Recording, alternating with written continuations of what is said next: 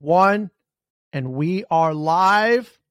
And this is breaking news. Breaking news. We are live on Facebook. Do you believe that?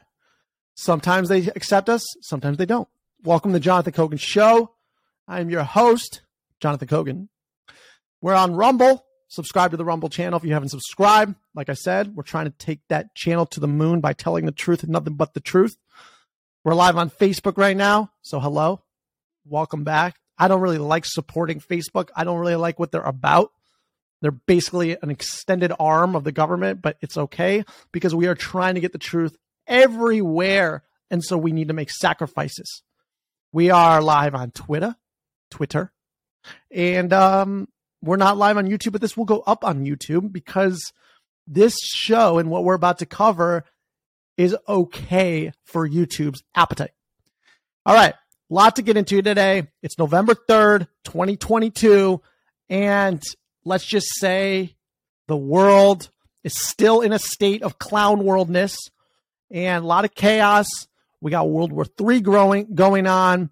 We got uh, excess um, all cause mortality worldwide going on. Um, we got people asking for a pandemic amnesty going on, and that's where we're going to start fantastic, interesting article. I mean, this is this is this is remarkable. If you didn't see this, which you probably have by now, this is probably by the way, this is the first time on this, maybe not the first, but definitely handful that I am not breaking news. I am evaluating news later than other channels because, as you know, you usually find out things on the Jonathan Kogan show way before you find out other shows by a good three to six months. Even though this podcast has only been going on for like six months or so. It's still, I told you it early. Go look at the track record. It's all in the, it's all documented. That's why we need to have history on a blockchain. You cannot change history because history textbooks, ladies and gentlemen, are written by the winners. Remember that. History textbooks or history is written by the winners. So if the news is fake in real time, imagine what history is. And I don't even want to go down that rabbit hole just yet because it's probably not good. Okay. I digress. The pandemic amnesty, we're going to go through this. We're going to evaluate it with an open heart and open mind. And uh, this is amazing. So, in the Atlantic, which is, by the way, a uh, deep state uh, magazine owned by Paul Jobs, uh, written by Emily Oystercracker. It looks like Emily Oster, but it looks like Oyster. So we're going to call her the Oyst. Let's declare a pandemic amnesty. Let's focus on the future and fix problems we still need to solve. Listen, we're all about amnesty on this pod. We're all about forgiveness. We're all about love. We're all about humans. But you can't forgive someone who doesn't apologize. That would be awfully bizarre. That would be very strange. So she writes this piece, and let's just say it didn't go so well, probably. It didn't go so well. I want to cover a few parts. So she goes in April 2020, with nothing else to do, my family took an enormous number of hikes. Not just a number of an enormous number of hikes. Now I don't know why I'm emphasizing that because it's not so important to emphasize. Now let's get back into it. We all wore cloth masks that I had made myself, which by the way, do not work, just like regular masks don't work, but people are still wearing masks. Fear the air. I added that. Let's stick on let, let me let me stay on track here and then I'll give you my little tidbit. We had a family hand signal which the person in the front would use if someone was approaching on the trail and we needed to put on our masks. Once, when another child got too close to my then four year old son on a bridge, he yelled at her, social distancing. These precautions were totally misguided. In April 2020, no one got the coronavirus from passing someone else hiking. Outdoor transmission was vanishingly rare. Our cloth mask made out of old bananas wouldn't have done anything anyway. But the thing is, we didn't know. That's the first part. We did know. You didn't know. You chose not to know. Okay. I am not an oracle. But if you go listen to the very beginning podcasts, I was, I started this podcast to help people know. They chose not to listen and know. You chose to turn a blind eye. Everything has been public since the get, since the very beginning. You even the, the, the Pfizer trials, which everyone's like, oh, you can't read, you can't read papers. You don't know there's you know 1,221 people that died. Oh, I do, I do. It was in the Pfizer papers. Now I probably can't put this on YouTube. I just thought about that, but that's okay. That's okay. So she says, I have been reflecting on this, this lack of knowledge thanks to a class I'm co-teaching at Brown University on the vid. Can't say the full, full word because we'll get censored, but COVID. So two parts that are very bad about this, this sentence here. First of all, a class about the vid probably sucks because whether you're in college or not, you just had a rigorous class for the last two years that you didn't even choose to be in, but were forced into and forced to watch it over and over and over and over and over again on the news, in mainstream outlets online, on psychotic blue check marks on Twitter, and crazy people just shoving in your face every single day. Okay, so I to have another class about this is for someone who's clinically insane. Like that is a clinical insanity obsession. I put that in the same category as like someone who's a serial killer. That's obsessive. That is to the extreme. Okay. We had enough. We're good. We, we wanted to switch to monkeypox, but it didn't work out so well. Okay. Maybe the 80, maybe the 80% kill rate, um, gain of function that they just produced at Barnes University. Maybe that will come out soon so we can have a different, you know, experience. Okay. Cause we're done with the last one. That wasn't exciting. No one had joy from it. It was just bad. The other part of the sentence, and I don't mean to go too long on this, but this is important. She says, I'm co-teaching at Brown University on the vid. You're co-teaching? This requires two teachers. This means the Brown University endowment is way too large. So perhaps, perhaps instead of forgiving these loans from people who had the opportunity to go to undergrad or graduate school, which by the way, many people in this country were not able to do that. And if they knew that they could have got it forgiven later, they maybe would have. So that's unfair, you know, as it is, but it's okay. Why don't we go after getting the money from the institutions? Because you want to know what's going to happen when the government relieves debt. You know what the institutions are going to do? Ready? I'm going to predict the future again with exact per, um, precision. They're going to raise the tuition. Okay. They're going to raise the tuition. It's never going to stop. You got to go to root causes. You got to think from first principles. And for some reason, people who co-teach at Brown University on the vid do not start at first principles. They start with like fourth degree principles. Now let me continue. We spent lectures reliving the first year of the pandemic. Oh my God. Could you imagine sitting in a lecture reliving the first year of the pandemic? Can you imagine sitting in a class in fall or winter of 2022, reliving the hell you went through in 2020? Who are these people signing up for this class? Or is this like a mandatory brainwash session? This is crazy. This is, this wasn't even the part I meant to focus on, but what is going on here? Is this people just capitalizing still on the vid? Because all the truth tellers out there, like people on this podcast, we've been done with it forever. And now they're bringing it back. This is insane. So yeah, they're doing that at Brown University. By the way, if you want to go to college, don't go to Brown. This is like psychotic. She goes, some of the choices turn out to be better than others. To take an example, close to my own words, there is an emerging, if not universal consensus that schools in the U.S. were closed for too long. Wait, what? Wait, wait, wait. You're saying lockdowns were bad for kids? No. No, she said no, no, no, no, no. Let's let's let's see where she where she goes on about this. She says she talks about how um, student test scores have shown historic declines, more so in math than in reading, and more so for students who were disadvantaged at the start. We need to collect data, experiment, and invest. What? All we've been saying is collect data, experiment, and then invest, and then do it again and again and again the scientific method. Historic declines. There were people. I, lo- I hope the Twitter feeds never go away for people who were proponents of lockdowns. And it was to save the, the people that were disadvantaged, that were marginalized, that were older. And lockdowns hurt one group more than the other. The people who actually are disadvantaged, marginalized, unhealthy, poor and could not work from a laptop in an upper middle class area. You, if you were for lockdowns, at least admit that you're wrong, and then we could start with an apology. It's a good start. And realize that was insane.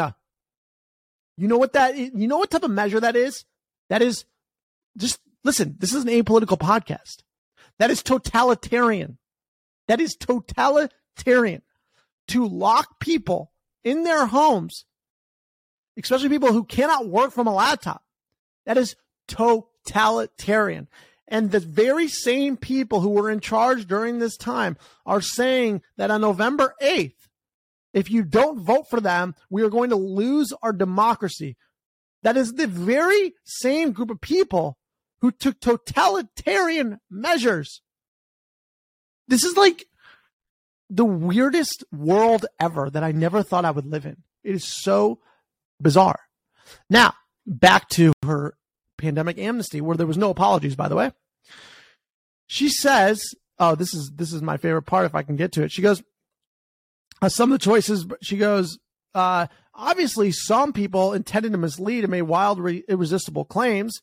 Remember when the public health community had to spend a lot of time and resources urging Americans not to inject themselves with bleach? That was bad.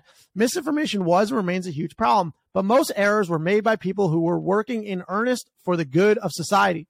Given the amount of uncertainty, almost every position was taken on every topic. And on every topic, someone was, eventually proved right and someone else was proved wrong. In some instances, the right people were right for the wrong reasons. In other instances, they had a prescient understanding of available information. The people who got it right for whatever reason may want to gloat. Those who got it wrong for whatever reason may feel defensive and retrench into a position that doesn't accord with the facts. All this gloating and defensiveness continues to gobble up a lot of social energy and to drive the culture wars, especially on the internet. These discussions are heated, unpleasant, and ultimately unproductive. In the face of so much uncertainty, getting something right had a hefty amount of luck. Let me read that last sentence one more time for you. In the face of so much uncertainty, getting something right had a hefty element of luck. Uh, no, it required reading, researching, deciphering propaganda from truth, looking at scientific papers, talking to people who actually knew what they were talking about and didn't have a vested interest in big pharma and politics and all sorts of messed up things. And then she ends up with this. And similarly, getting something wrong wasn't a moral failing. Treating pandemic choices as a scorecard on which some people racked up more points than others is preventing us from moving forward.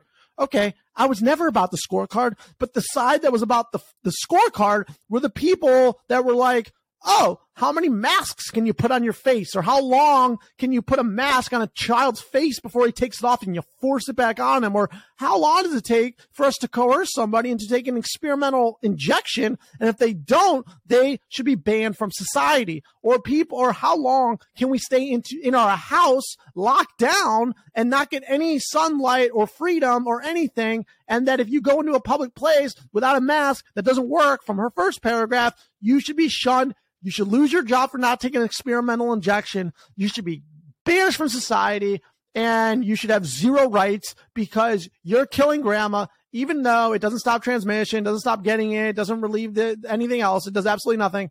But you are a terrible person. And if you question it, you are evil to society. Who had the scorecard here?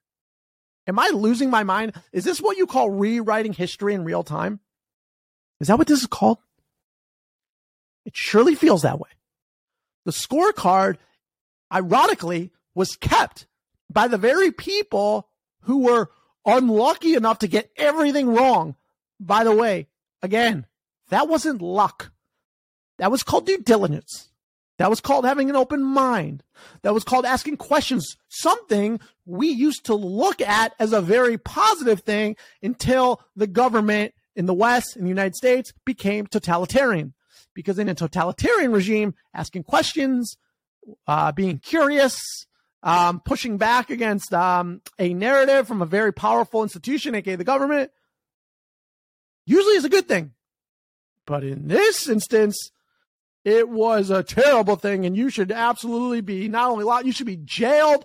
You should see the videos they put like like police dogs to go bite people's arms off for not having their mask on. Another girl in Australia didn't have her mask on, so they body dropped her. Like two police officers, they grabbed her by the throat. What are we talking about here?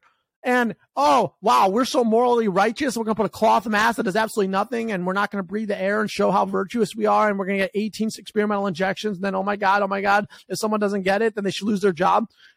What is going on, people? This is the this is the epi- this is what a clown world is by definition. It's insane. So she says we have to put these fights aside and declare a pandemic amnesty. That's basically the point of the article. I am all about forgiveness, love, transparency, all sorts of good stuff. But in order to forgive someone, anyone, something, you have to start off with an admission of fault, with a apology. You can't forgive someone who doesn't admit wrongdoing. In her very article, she said the people that were wrong are going to want to be defensive and, you know, like push back. Well, you, everything that we used to be taught as children was how important accountability is. That if you do something wrong, you got to face the consequences. You got to face the consequences. Why is this any different? And then she also writes in the article another incredible thing, which is when there's no accountability, these, it, uh, you're doomed to do the same thing again.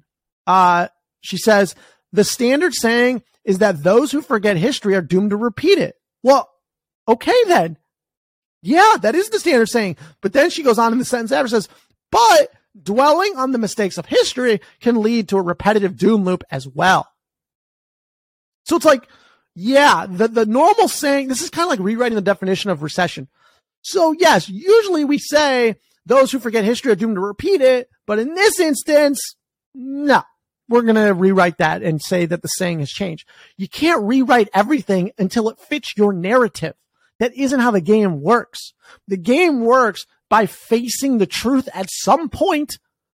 It's okay. It, it, by the way, it's actually very honorable and people respect it when you say, I was wrong. I screwed up. I had a mistake. I'm sorry for this. I'm sorry for that. In the future, I am going to do much better. I'm going to react differently.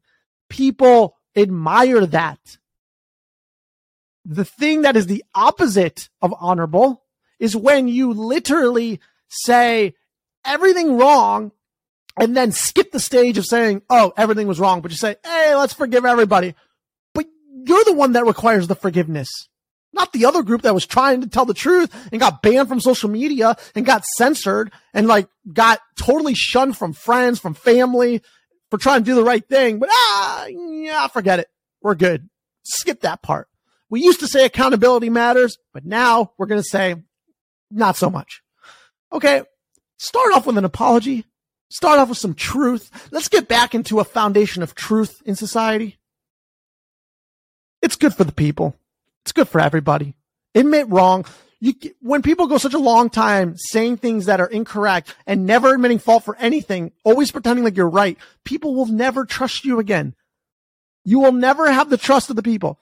That's why we are going to see CNN, MSNBC, all these channels fail in real time. In real time, they will never recover. Not like a large portion is because they lied.